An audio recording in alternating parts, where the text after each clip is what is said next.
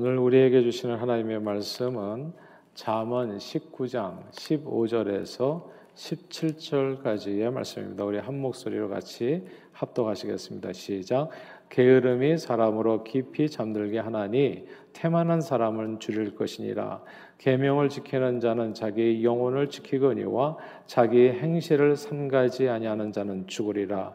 가난한 자를 불쌍히 여기는 것은 여호와께 구워 드리는 것이니 그의 선행을 그에게 갚아 주시리라. 아멘. 아, 미국은 공화당, 민주당 대표적인 양당 정치이죠. 공화당과 민주당은 모두 미국이라는 나라가 잘 되기를 다 바라지만 어떻게 잘 되게 할 것인가의 방법이 이제 공화당, 민주당이 서로 많이 다릅니다. 서민들의 삶의 질을 향상시키기 위한 공화당 정책은 대표적으로 이렇죠. 부자 감세를 통해서 부자들이 그 세금에서 절약한 돈을 사업에 더욱 투자하게 만들어서 일자리를 많이 창출하는 그런 방법입니다. 일자리가 많이 생겨서 이제 이렇게 많은 사람들이 일할 수 있는 기회가 되게 된다면 그러면 실업자들이 줄어서 건강한 사회가 이루어질 수 있겠죠. 그래서 공화당의 정책은 이제 서민의 삶의 질을 높이기 위한 공화당의 정책은 소득의 방점이 있는 겁니다. 그래서 일자리를 많이 만들어서 어, 기본적으로 월급을 많이 받게 하고 모든 사람들이 다 직장에 취직해 가지고 그래서 소득의 방점이 있어서 이제 삶의 질을 갖다 높이는 그것이 공화당의 대표적인 아, 정책 중의 하나죠. 반면에 민주당은 부자들에게 세금을 많이 부과해서 있는 사람이 좀 더 더 내라 이제 이런 방법이죠. 그래서 그 세금으로 가난한 사람들에게 실제적인 복지 혜택을 주어서 삶의 질을 향상시켜야 한다고 그렇게 주장하는 겁니다. 아, 민주당의 정책을 해서 분배 방점이 있는 겁니다. 아, 그래서 민주당이 집권하게 되면 오바마 케어와 같이 경제적으로 어려운 사람들에게 실제적인 도움이 이제 주어지기도 하게 됩니다. 자, 공화당이 집권하게 되면 아, 이제 이렇게 기업들이 활성화되고 그리고 뭐 사업들이 좀 이렇게 경제가 좀 활성화된다고 하는 장점이 있는 반면에 가난한 자들을 대상으로 한 복지가 상대적으로 약화될 수 있지요. 이게 이제 공화당이 집권할 때 이루어질 수 있는 그런 아, 그런 모습이에요.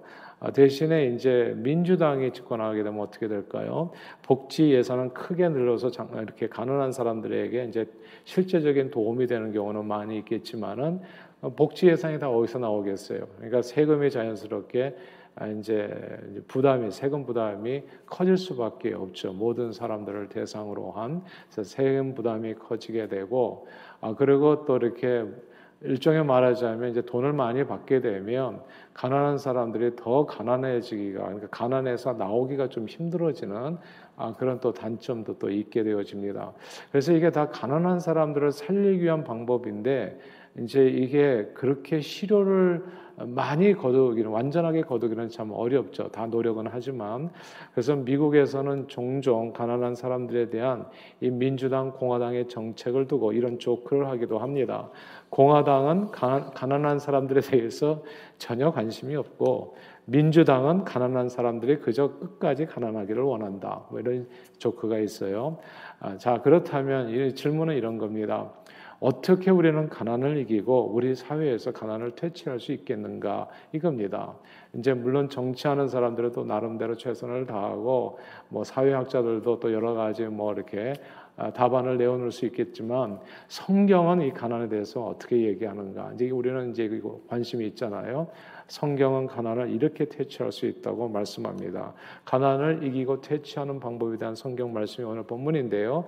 크게 두 가지입니다. 첫째는요, 근면입니다.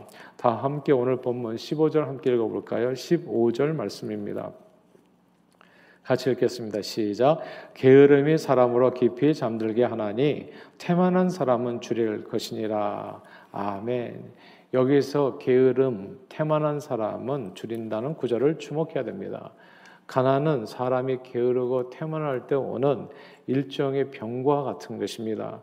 그러므로 가난을 이기는 가장 좋은 방법은 부지런한 것이죠. 근면입니다. 새벽정에 울렸네 새 아침에 밝았네 잘 살아보세 잘 살아보세 뛰어다니다 보면 가난이 물러서게 됩니다. 한 번에 뭐 이렇게 열심히 하루 뛰었다고 해서 한 번에 사라지지는 않겠지만 계속해서 부지런하게 뛰어다니다 보면 시간이 흐르면 자연히 가난은 멀어지게 됩니다. 가난을 이기는 최상의 방법은 근면입니다. 그런데 요즘 한국은요 부모 찬스를 사용하시는 분들이 많아서 그런지 이 부지런함이나 노력을 경시하는 풍조가 생긴 듯합니다. 최근 몇 년 새 등장한 신조어 중에 노오력이라는 말도 있고 노력충이라는 말도 있습니다. 노력만 강조하는 기성세대를 비꼬는 말이지요. 그래서 개인의 노력보다는 사회 구조적인 그런 요인이 그 현실을 좌우한다는 그런 의미로 사용되어지는데 다른 말로 이런 겁니다. 내가 지금 가난하고 불행한 이유는 사실 내 노력 여하에 달린 것이 아니라 사회 구조적인 병폐 때문이라는 것입니다. 누군가 정치를 잘 못하기 때문이요, 가진 사람들이 없는 사람들을 착취하기 때문이요, 사회 구조적인 문제 때문에 내가 정당한 대화를 받지 못해서 아무리 노력해도 가난해질 수밖에 없다고 하는 그런 논리입니다. 아, 이런 논리가 사실은 완전히 뭐 틀린 얘기는 아니에요. 아, 이렇게 또 어떤 부분에 있어서는 상당히 또 공감할 수 있는 부분들이 있어요. 근데 이런 논리에 깊이 깊이 공감한 사람들이 이번에 정권을 잡은 겁니다. 그러니까 이게 이제 정권이 돌고 돌아서 정말 청년들을 위로하고 아프니까 청년이고 그래서 그 마음을 막 위로하고 청년 실업에 진짜 같이 크게 공감하고 어, 그 문제를 좀 해결해 보겠다고 어, 애를 쓰셨던 분들이 그렇게 마음을 먹었던 분들이 드디어 정권을 잡게 된 겁니다. 그리고요. 아무리 노력해도 정권을 잡은 후에 아무리 노력해도 집안채 마련할 수 없는 사람들 특히 청년 세대를 위해서 이 사회 구조적인 모순을 바로 잡으려고 부동산 대책을 지금까지 수십 가지 내어놓고 실행했습니다. 그런데요, 이게 이상하지 않아요? 사회 구조적인 모순을 바로 잡아 누구나 내 집 마련의 꿈을 이루어주 하면 할수록 더욱 수렁에 빠지는 듯한 느낌을 오늘 받는 겁니다. 집값이 이렇게 얘기하는 것 같아요. 마치 나 잡아봐라 하면서 도망 다니는 것 같습니다. 그래서 백약이 무효한 상태로요. 내 집 마련의 꿈은 더욱 멀어져만 가는 것처럼 보여요. 건드리면 건드릴수록 뭔가 더 망가진다는 느낌입니다. 오히려 상대적인 박탈감가 커지는 것 같아요. 옛말이 하나도 틀린 것 없다는 생각이 드는데 가난은 나라님도 어쩔 수 없는 병이라는 생각이 듭니다. 그러나 그 가난병을 고칠 수 있는 가장 좋은 방법이 있어요. 그 가난병을 고치는 가장 특효약은 오늘 본문의 근면입니다. 근면. 부지런하고 정직하게 노력하면 세상은 뭐라고 얘기하든지 뭐 노력충이라고 얘기하든지 그런 얘기 들을 게 없는 게 사실 오늘 본문의 15절에도 16절에도 보면 그런 얘기가 나와요. 계명을 지키는 자는 자기 영혼을 지킨다고요. 그러니까 하나님의 말씀이 되게 중요하다는 생각이 들어요. 근데 세상에서는 그렇게 얘기하지 않죠. 어쨌든 부지런하고 정직하게 노력하면 우리가 남보다 뭐 더 특별하게 잘 살지 잘 살 수 있을 잘 살지 못할 수 있을지 모르겠지만 적어도 밥을 굶는 일은 없을 겁니다. 한국이 아니라면요. 만약에 한국에서 뭐 아무리 노력해도 안 된다면 why not other countries? 다른 나라는 왜 안 되겠어요? 이 세상 어디에서건 반드시 먹고 사는데 아무런 지장 없습니다. 미국에 온 한국 분들은요 대부분 영어를 잘 아주 잘하시는 분들이 그렇게 많지가 않죠. 그럼에도 불구하고 가방끈이 길건 짧건 모두가 다 집 장만하고요 잘 살 수 있는 까닭은 저는 부지런함에 있다고 확신합니다. 근면하면 가난 귀신이 떠나갑니다. 나라님도 어쩔 수 없는 그 가난이 퇴치되어집니다. 가난병을 고치는 특효약이 근면입니다. 서대문 안에 살았던 어떤 부잣집 막내 아들이 있었어요. 아, 그 해방 후에 사회가 극도로 혼란할 때 1940년대 아, 이리저리 정말 또 가지고 있었던 재산들 부모로부터 물려받았던 그 재산들을 다 이제 이렇게 사기당하고 이제 빈털터리가 된 소년이 있었습니다.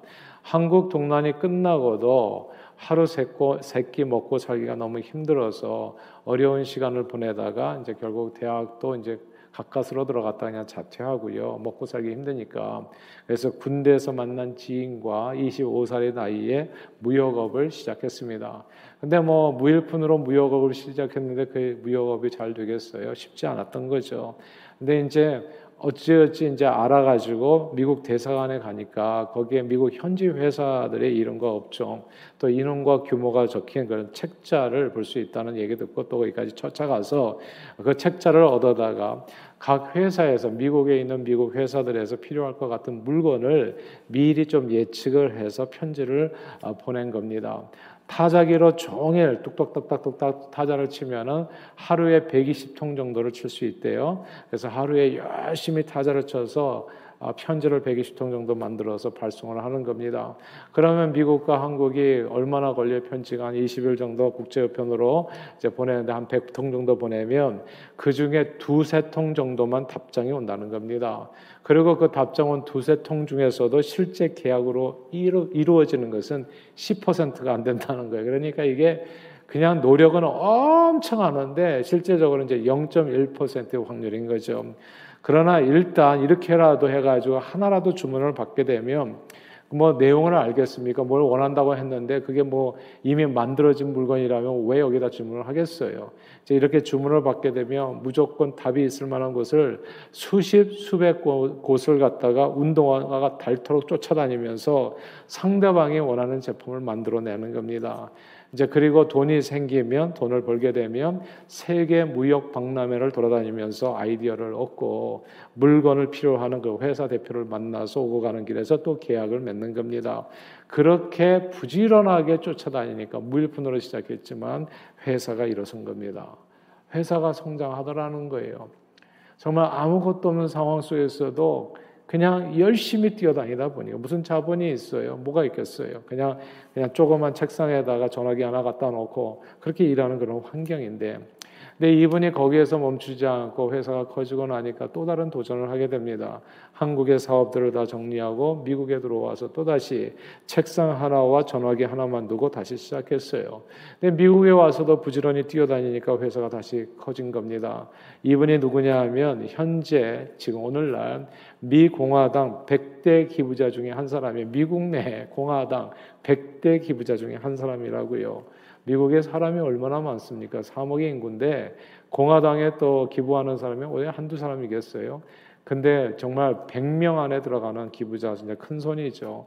100대 기부자 중에 한 분이며 티켓 타겟이랄지 월마트 등의 제품을 공급하는 미국 유통업계의 대부 김동구 회장님이십니다. 한국과 미국에서 모두 빈손 쥐고 시작했지만 근면함으로 지금은 한, 한 해에 수천만 불의 주문, 주문 제품을 생산해내는 아, 이제 BP Industry의 대표이십니다. 사랑하는 여러분, 그래요. 누가 뭐라고 얘기하든지 간에 뭐 세상에서는 노력, 노력충 뭐라고 얘기하든지 세상 사람들 얘기고요. 오늘 성경은 그렇게 얘기하는 겁니다. 성경은 가난을 이기고 물리치는 특효약은 근면이라고 말씀합니다. 게으름과 태만은 굶주리게 하지만 근면은 배부르게 하고 가난을 이기게 합니다. 그러므로 저는 저와 여러분들의 우리 자녀들에게 꼭 노력을 가르쳐 주실 수 있기를 바랍니다. 세상에서 노력충이라고 폄하하더라도 세상 사람들 하나님 모르는 사람들 얘기예요. 그냥 그렇게 폄하하는 사람은 그렇게 살아가더라. 노력 안 하고 세상 원망만 하고 또 살아가는 게 아무것도 변하는 것 없어요.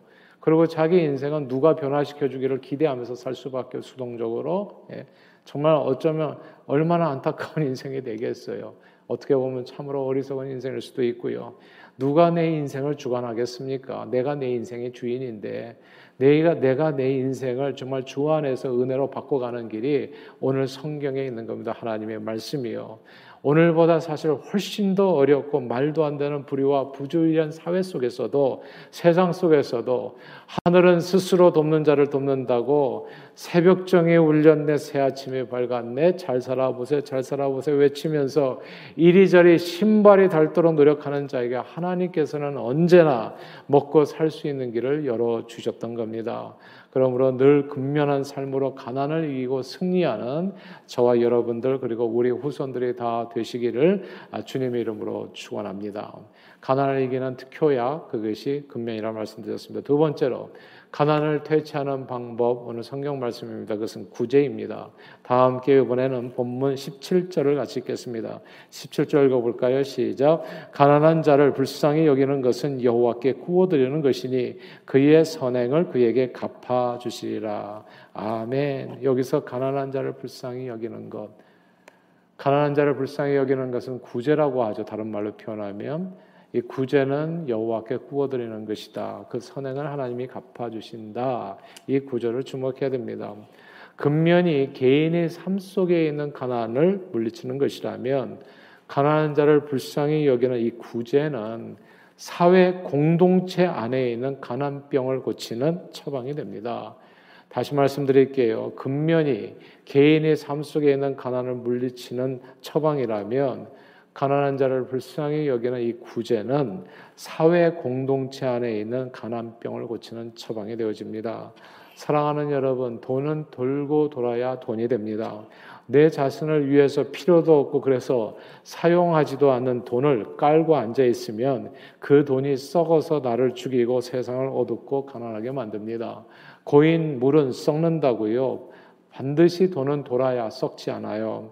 그리고 그 돌고 도는 돈은 많은 줄인 영혼 그리고 목마른 영혼을 살게 합니다. 살립니다.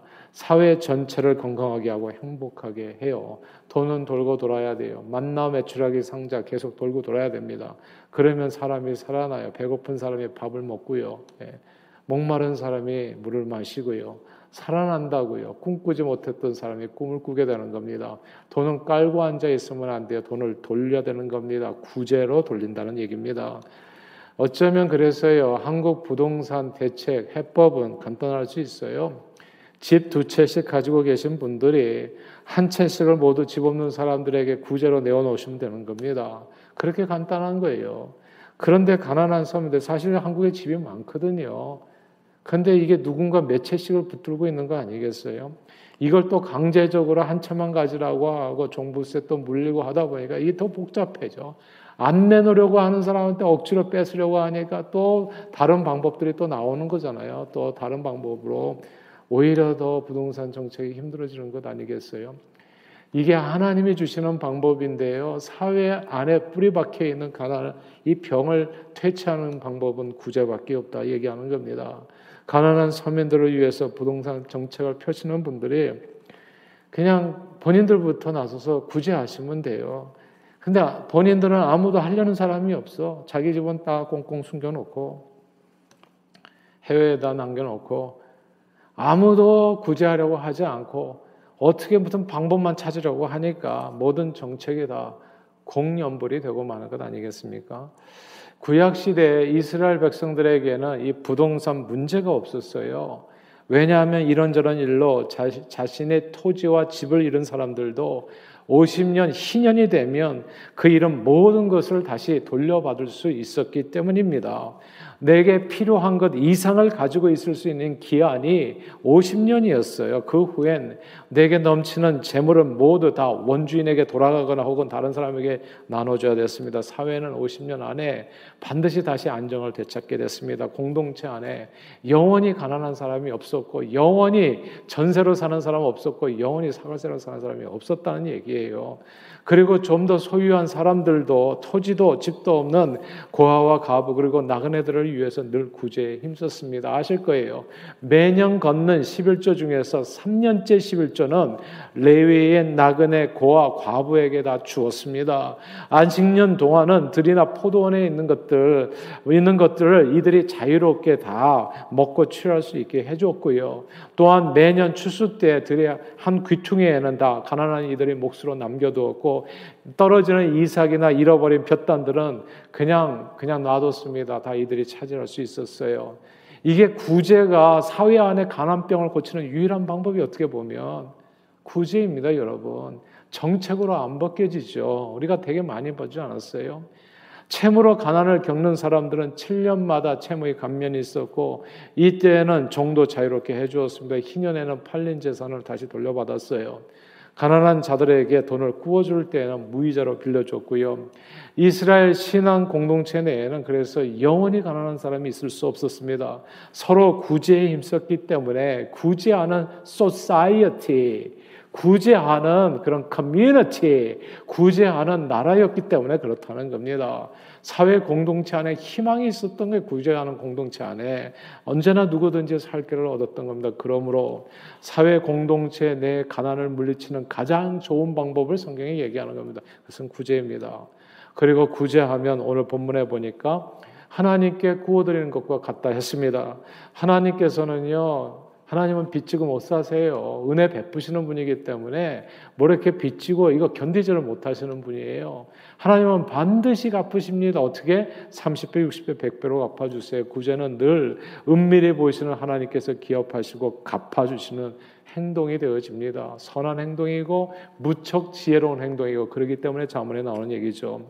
베드로는 한 번도 로마 백부장 고넬로를 본 적이 없습니다. 들은 적도 없었, 을 걸요 그러나 그는 어느 날 기도 중에 환상을 보고 고넬로의 집으로 인도함을 받게 됩니다.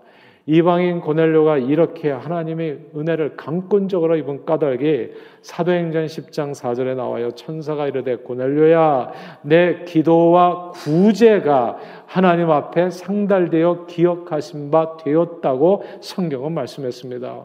가난한 자를 많이 구제하는 것은 하나님께서 기억하시는 바 되는 일입니다. 구제에 힘든, 힘쓴, 힘쓴 사람들은 하나님께서 막 쫓아다니면서 축복해 주십니다. 하나님께서는 구제에 힘쓴 고넬로에게 예수님의 수제자 아무나 보낸 게 아니에요. 예수님의 수제자를 보내주셔서 축복해 주셨습니다. 하나님께서는 구제에 힘쓴 이 고넬로에게 예수님의 수제자 고넬 베드로를 보내서 고넬로 한 사람만 축복한 것이 아니라 고넬로에 속한 모든 식솔들을 축복해서 성령 충만케 해주셨습니다. 사랑하는 여러분, 사회적인 가난을 물리치는 방법은 구제입니다. 그리고 구제는 놀라운 하나님의 축복을 받는 통로가 되기도 해요. 오늘 본문은 그래서 구제는 마치 하나님께 구워 드린 것과 같다고 말씀했습니다. 그러므로 저는 저와 여러분들이 구제에 힘쓸 수 있기를 바래요. 우리가 뭐 온 세상을 구원할 수는 없을 거예요. 그러나 한쪽 구석에서부터 우리 크리스천들이 정말 그리스도를 쫓아다니는 사람들이 쫓아서 정말 주의 은혜에 감동해서 하나님 앞에 감사하는 사람들이 사회 구석구석에서 구제를 실천해 가면서 그것이 사회의 분위기가 되고 공동체의 분위기가 되고 국가의 분위기가 되어진다면 뭐 부동산 정책 얘기할 필요가 없이 근본적으로 해결될 겁니다. 가난이 이 가난의 문제가 근본적으로 해결될 거라고요. 집 문제도요. 누가 가난한 나라님도 어떻게 할 수 없는 일이에요. 정책으로 잘 안 돼요. 그러니까 만지면 만질수록 더 망가지잖아요. 사람들의 그 강한 대책이 나오면 나올수록 이건 마치 그 햇볕과 바람 같아요. 강한 바람이 불면 불수록 더욱더 옷깃을 여미듯이 어디다 꽁꽁 숨겨놓는지 재산들 다 숨겨놓고 그래가지고 더욱더 집값은 올라가고 대책이 없어요. 오늘 성경은 얘기하는 거예요. 정말 사회 안에는 가난을 어떻게 해결할 수 있는가? 그것은 구제의 스피릿이다. 저는 저와 여러분들이 세상을 변화시키는 데 쓰임 받기를 원합니다. 세상에 희망을 주는 사람들이 될 수 있기를 바래요. 우리가 무슨 정치가는 아니에요. 그러나 정치가보다도 더 위대한 역사를 이룰 수가 있어요. 구제에 힘쓰시면 거기서부터 그 한 구석에서부터 세상이 변화되는 겁니다. 이번 성탄절을 맞이해서 우리 교회 청년들이 Operation Shoebox 사역을 하잖아요. 아주 작은 일이에요. 20불입니다. 25불이에요. 뭐 이런 걸로 무슨 세상이 변하겠는가? 근데 그렇게 가볍게 얘기할 일이 아닙니다. 세상은 항상 작은 것부터 시작하는 게 작은 불이 나중에 큰 불이 되어지는 겁니다. 그 작은 불도 일으키지 않으면 아무 불도 일어나지 않아요.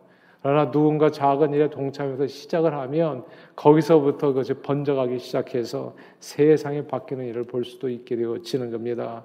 이 구제 사역에 동참하실 수 있게 되기를 바랍니다. 또한 컴패션 아이들을 우리 입양해서 키우고 있지 않아요? 이 컴패션 아이들 이 아이들을 위해서 이 성탄절에 카드 보내실 수 있을 겁니다. 뭔가 작은 선물이라도 보내실 수 있을 거예요. 그런 작은 일이 무슨 세상을 얼마나 바꾸겠는가 하지만 그 작은 일에서부터 세상은 변화되는 겁니다. 여러분 아십니까? 2000년 전에 팔레스타인에 한 남자가 와서 베들레헴에서 태어나셔 가지고 나사렛 동네에서 성장하시고 그리고 예루살렘에서 2000년 전에 한 청년이 죽었어요. 그 청년이 죽은 일이 무슨 우리에게 무슨 상관이 있냐고요. 그러나 세상이 변했습니다. 작은 일에서부터 큰 일이 일어난다는 것 절대 우리가 잊지 않으셔야 됩니다. 우리에게 만나와 매출하기 상자에 도네이션을 하실 수도 있을 거예요. 그리고 우리 교회에서 해마다 하는 Food for Hungry 사역을 위해서 도네이션 하실 수도 있을 겁니다.